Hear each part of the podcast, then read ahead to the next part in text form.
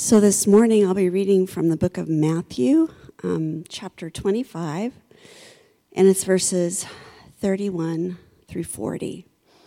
And so this is Jesus speaking.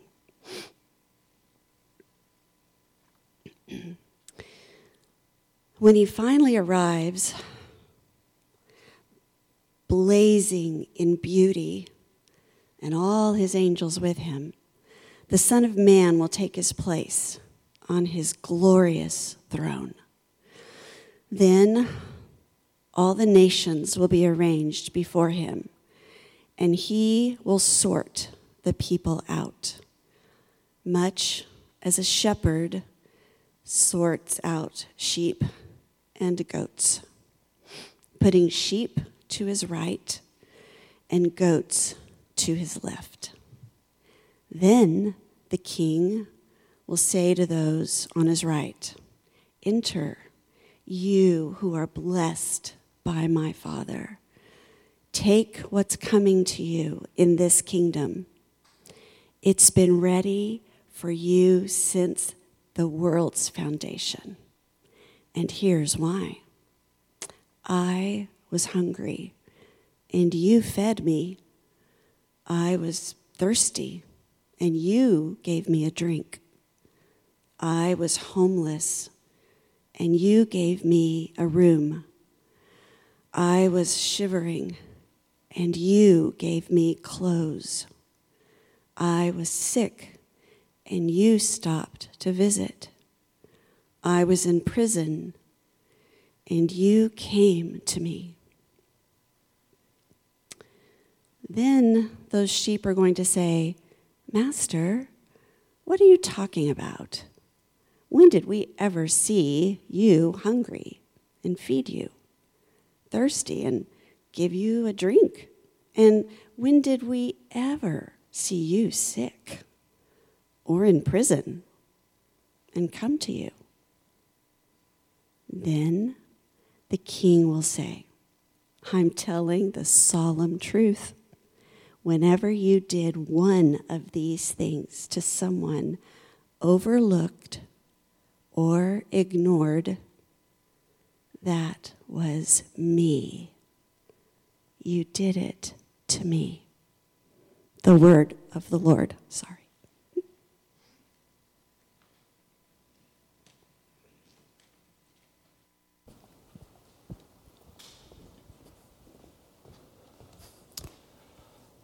Good morning. Let me add my welcome. I'm Mike Stroh, one of the pastors here, and it's our joy to gather together and worship as we turn to God's Word. Matthew 25, and the passage you just heard read, if you have a Bible in front of you or uh, on your phone or other device, Matthew 25. Well, I'm sure you've heard about those people referred to as preppers. You may consider yourself a prepper. Uh, once uh, more viewed a little bit on the fringes of society, maybe, have in recent years moved much more into the mainstream. You may have seen the show Doomsday Preppers. Granted, those are more extreme examples.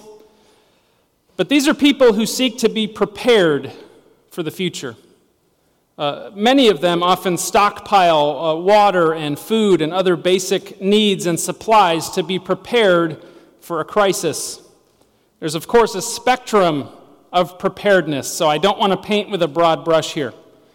This can range from just having a well stocked pantry all the way to having an underground bunker with 30 years of supplies. There's a wide range, right? Every prepper is different, and that's largely because we don't know what the future holds, do we? So naturally, there are people seeking to prepare themselves for all sorts of possible futures a toilet paper shortage, a nuclear apocalypse. There's a wide range. Recently heard some about someone with a really unique way of prepping. Their strategy is eating poison ivy. Have you heard about this? I didn't know this was a thing. I looked it up. It's a thing.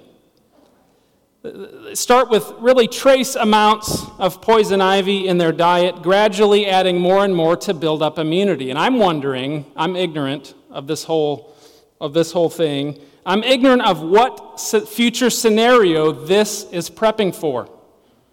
I need someone to tell me what this is prepping for. Is there going to, uh, uh, is the fear that poison ivy will suddenly become the only remaining food source?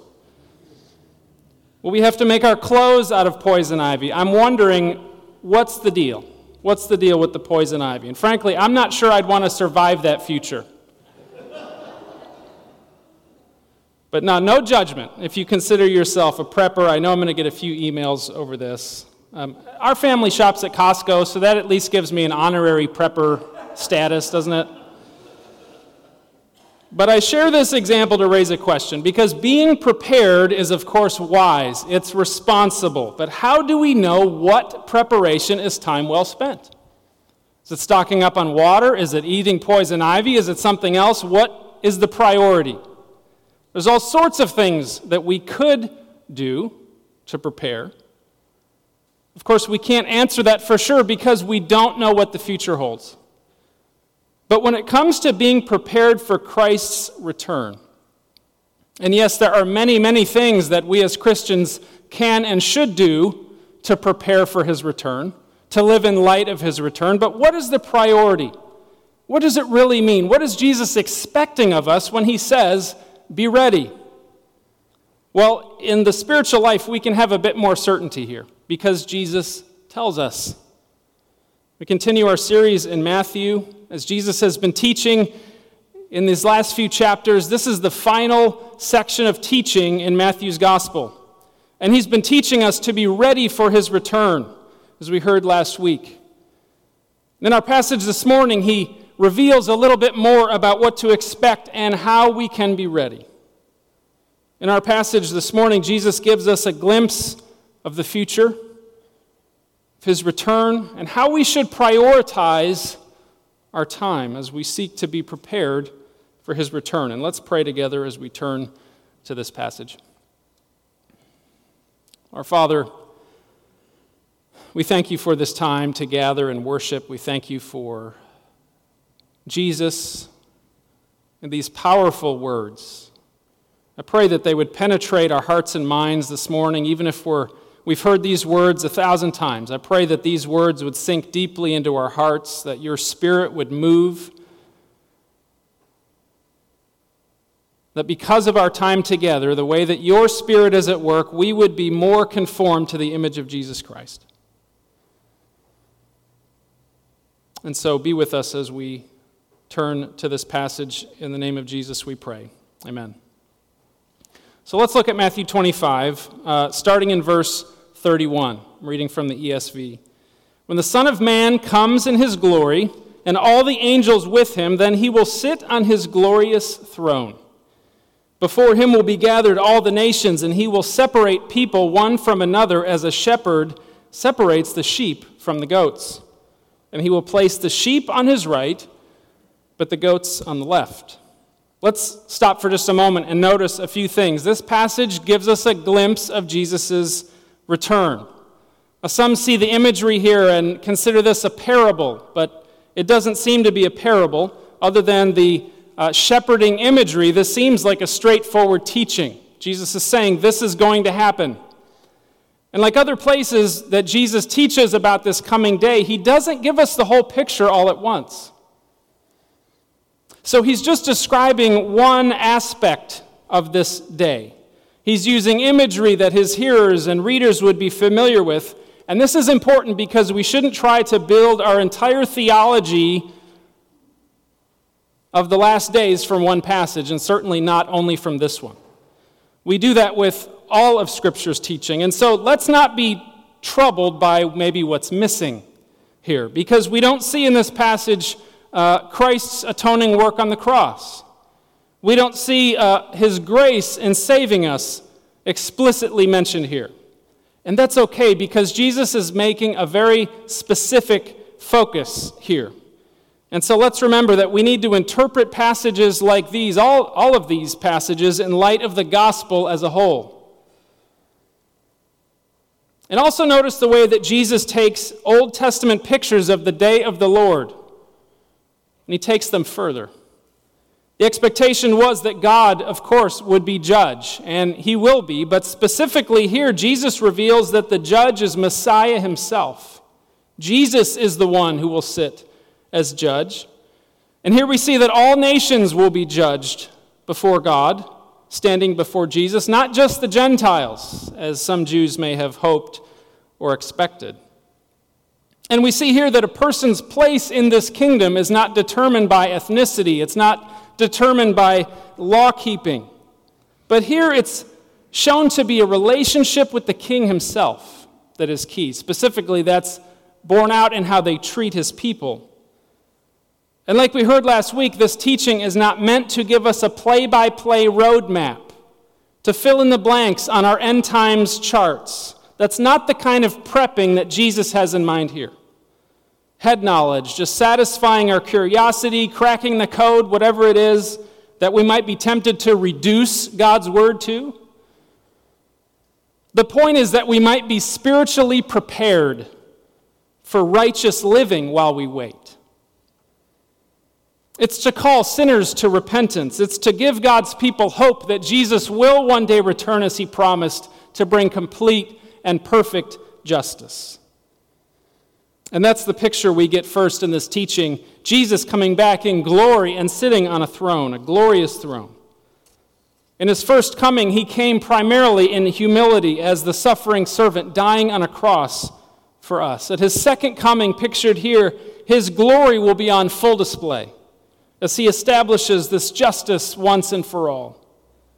And all people will stand before this king, this rightful king. Verse 32 says he will separate the people of all nations into two distinct groups.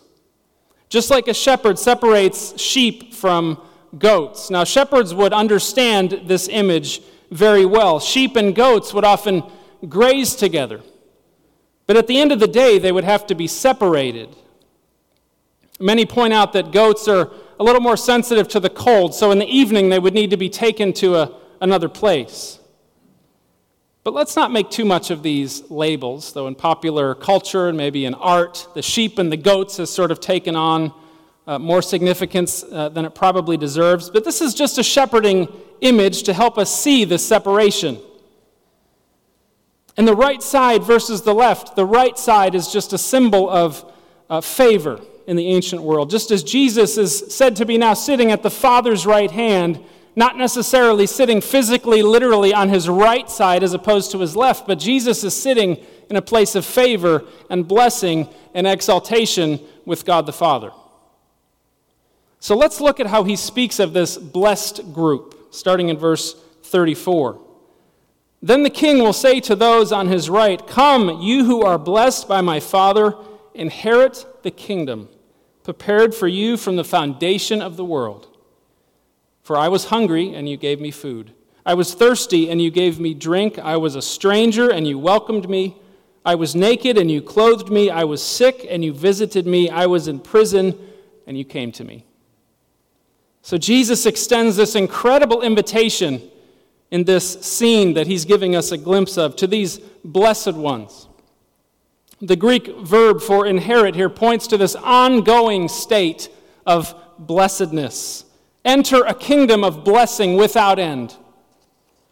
This verb is also helpful for keeping us from misunderstanding this passage. Some have taken what follows to suggest that we earn our sheep status by the good works that are described here. But think about it something inherited is not earned. That's the whole point of an inheritance, isn't it? If you receive an inheritance, it's based on who you are in the family, not what you've done, not what you've achieved or accomplished. It's a gift.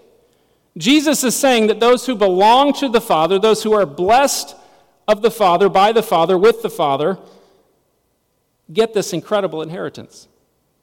And it's a kingdom that has been prepared for them from the foundation of the world. Again, long before they ever did any good works or before they were even born. God had this in view. But that doesn't mean these works aren't important. In fact, they're central to this teaching. This is what Jesus is emphasizing in this particular teaching. But remember, he's not saying these works earned them their place, but rather these works are the evidence of who they are in Christ. He's commending them for living the life of a sheep. And this life, it seems, according to Jesus, includes serving him directly in these ways feeding him, giving him drink when he's thirsty, welcoming him, clothing him, visiting him while sick and in prison. And of course, as we heard, this raises a question in our minds and in the minds of those present in this scene on the king's right side. Look at verse 37. Then the righteous will answer him, saying, Lord, when did we see you hungry and feed you, or thirsty and give you drink? And when did we see you a stranger and welcome you, or naked and clothe you? And when did we see you sick or in prison and visit you? And the king will answer them Truly I say to you, as you did it to one of the least of these, my brothers, you did it to me. When did we ever do this for you, Jesus? They're confused. They're surprised. Well, he says they did it for him when they did these acts of kindness to the least of these, his brothers, which is better translated brothers and sisters. The sheep here are called the righteous. As the rest of the New Testament teaches, we are made righteous by the grace of God. He's transformed his people into those who do the works of grace and mercy for others, to reflect the grace and mercy that he has shown them. Now, don't miss their surprise. Again, another reason why this passage is not teaching salvation by works. They're surprised. They weren't living their life, they weren't doing these works in hopes of achieving anything, in hopes of earning this inheritance. They're surprised. They were simply living this way of life as disciples of Christ. But of course, a big question here is who are these people that Jesus is talking about? Who are the least of these? Who are these brothers and sisters that we're called to serve? There's really just two options. It's either it's everybody who's in need, as some translations seem to suggest, or it's specifically God's people, the disciples of Christ, who have need. Of course, serving all people in need is central to discipleship. It's near to the heart of God. We see this all throughout Scripture, but in this context, it seems clear Jesus means specifically serving his sheep, his other sheep. In Matthew chapter 10, he told his disciples that whoever receives you receives me, he said. And in chapter 12, he told us that his brothers and his sisters and his family are who? Those who do the will of his Father. So, how do we rightly prepare for Christ's coming? Look for those who are hungry and thirsty. Look for the strangers, the materially poor, the sick, the imprisoned, the insignificant in the eyes of the world, Jesus is saying, and show them grace and show them mercy. Both Christians and non Christians, of course. The emphasis uh, here is on Christians because Jesus is showing, he's teaching his disciples how close he is to them, to comfort them when these trials come, and they will. So, both the one suffering and the one serving is comforted here in this passage. It's incredible by these words. Because don't miss this. Jesus says, If you are suffering, I'm standing with you in your suffering. That's why when we're served by others, Jesus is being served too. He has to be, because he's with us, he's standing with us. That's how he is served here. He's inseparably connected with us, especially in our struggles, in our trials, in our griefs, in our suffering. And when we are the one who is serving, even when it's, maybe especially when, it's someone difficult, when it's someone different than us, when we get no thanks or reward, we know that we are serving Jesus Christ Himself. Now, this formula of feeding and clothing and helping and visiting, we see it repeated four times in this one passage. So, that repetition tells us it's to be remembered for discipleship. This, of course, isn't everything that Christians should care about. But it seems like Jesus is saying pretty clearly here this is a priority in the Christian life. If this is the evidence Jesus will cite on Judgment Day, that tells me it's a priority. We don't have to be surprised on that day because he tells us right here what he's going to be looking for, what he's going to be commending.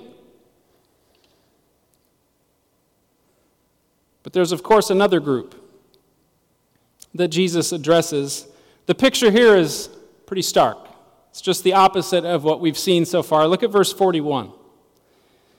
Then he will say to those on his left, Depart from me, you cursed, into the eternal fire, prepared for the devil and his angels. For I was hungry, and you gave me no food. I was thirsty, and you gave me no drink. I was a stranger, and you did not welcome me, naked, and you did not clothe me, sick and in prison, and you did not visit me.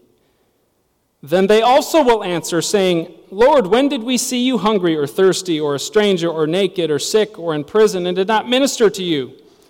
Then he will answer them, saying, Truly I say to you, as you did not do it to one of the least of these, you did not do it to me. And these will go away into eternal punishment, but the righteous into eternal life. So instead of blessed, this group is called cursed, separated from the Father, rather than in this inheriting family relationship. While the kingdom was prepared for the sheep, for God's people, from the foundation of the world, the wicked here, the unrighteous, will inherit a place not even prepared for them. What a picture. But it was prepared for the devil and his angels.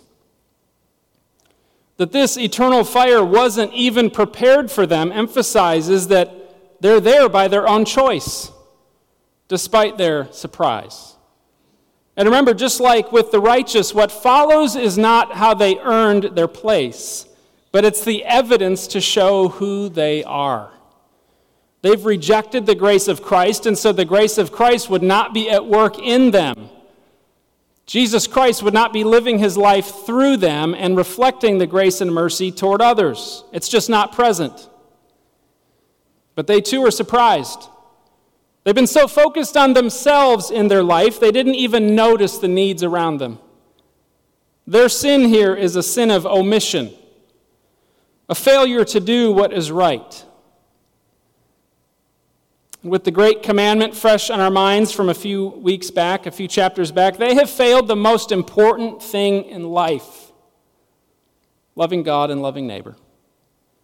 Instead of seeing Jesus in the faces of the needy, of the insignificant, they have either ignored them or they have even done them harm themselves. In this case, the presence of Jesus with his suffering people is not a comforting thing, it's a scary thing. It's a sobering thing for the one causing the suffering. Remember when Jesus confronted Paul on the road to Damascus? What did he say? Why are you persecuting me? There again, Jesus is present with his people. What we do to God's people, we are doing to Jesus Christ himself. And Jesus closes this teaching by repeating these two eternal destinies, two groups, two eternal destinies eternal punishment or eternal life. There's no in between. There's no room for purgatory in this passage or really in any other in all the scripture. You're either in Christ or you're not. Jesus doesn't give us much detail here about hell, but it's enough. It's clear that eternity is at stake. So if you don't know Christ as your Savior, you're not sure what it means to follow Jesus, I implore you to take these words seriously. Look past the temptation to just be offended and just ignore these words. Eternity is at stake, according to Jesus. This is why he came. And in John 3, he says he didn't come into this world to condemn, he came into this world that the world might be saved. That's the message. That's the hope. That's the invitation. And despite the really bad example of many Christians sometimes who get this wrong and think it's our job to condemn. Jesus didn't come to say, You're a goat, deal with it. You're condemned. No, he came to offer his grace and his mercy to us. And he's called us as his followers to do the same. This teaching is significant in Matthew's gospel because remember, it's the final teaching of Jesus before he goes to the cross, before his passion. So Jesus leaves us with this picture of the life of a righteous person, serving others so selflessly that they're surprised when Jesus brings it up on Judgment Day. And so let's resist the temptation to misuse this passage in, in so many ways it's been misused. To think we just need to do more good to maybe uh, earn a spot on the right team. This passage is about living out our salvation, not earning it. We can never use this passage to support an us versus them mindset, thinking the goats of this world are our enemies. Labeling people as an excuse to judge and to condemn, especially today. In our polarized climate, it is scary how this attitude so easily comes out of many Christians. And that couldn't be further from the teaching of Jesus and the example of Jesus. Too many Christians seem to think their job is fighting God's battles for Him or throwing stones at those they disagree with. If we want to go back to our prepper imagery, this is worse than eating poison ivy in the spiritual life because it's not just harming you, it's harming the witness of the whole church. Jesus tells us right here what the priority is it's not fighting goats, it's showing grace, it's showing mercy. And so let's be comforted in our suffering because Jesus tells us, He promises us right here, He is with us in our suffering. Be on the lookout, be active, be intentional to look for people in your life who are struggling. Look for people that you can serve with grace and mercy. Hey, if you want to be closer to Jesus, serve the suffering because Jesus said that's where He is. And we do this with freedom in Christ, not for recognition, not for thanks. And so this week, be in prayer. Ask God who you can serve. Maybe it's a simple note of encouragement. Maybe it's a text. Maybe it's reaching out with a financial gift or helping someone who's struggling with their basic needs. Could be a visit or a phone call to somebody who's sick or struggling or someone in prison. If you have opportunity, seek out ways to serve anonymously and know that you are serving Jesus Christ Himself. This week I came across a definition of a prepper on a prominent prepper website, and they say that a prepper is someone who has a distinct interest in preparing for and surviving emergencies. And that phrase, distinct interest, jumped out at me. What should be our distinct interest as followers of Christ preparing for the future that Jesus tells us about right here? What are we known for? What makes us distinct as followers of Christ? Jesus teaches that our distinct interest should be being his hands and his feet to those around us, serving the least of his brothers and sisters as he has served us. Let's pray. Our Father, we thank you for your love. That despite our sin that has earned us separation from you, you loved us so much that you sent your Son to save us. And so, Father, renew our amazement. The fact that Jesus has made us members of your family. That our inheritance is a kingdom without end and without end of its blessing in your presence. Help us to let go of our selfishness, our pride, all the things that get in the way of the kind of gracious living that your people are to be known for that would make us distinct. Spirit, open our eyes to the needs around us this week, even today. Free us to show the grace and mercy of Christ to all we meet. For his glory, we pray. Amen. Let's stand.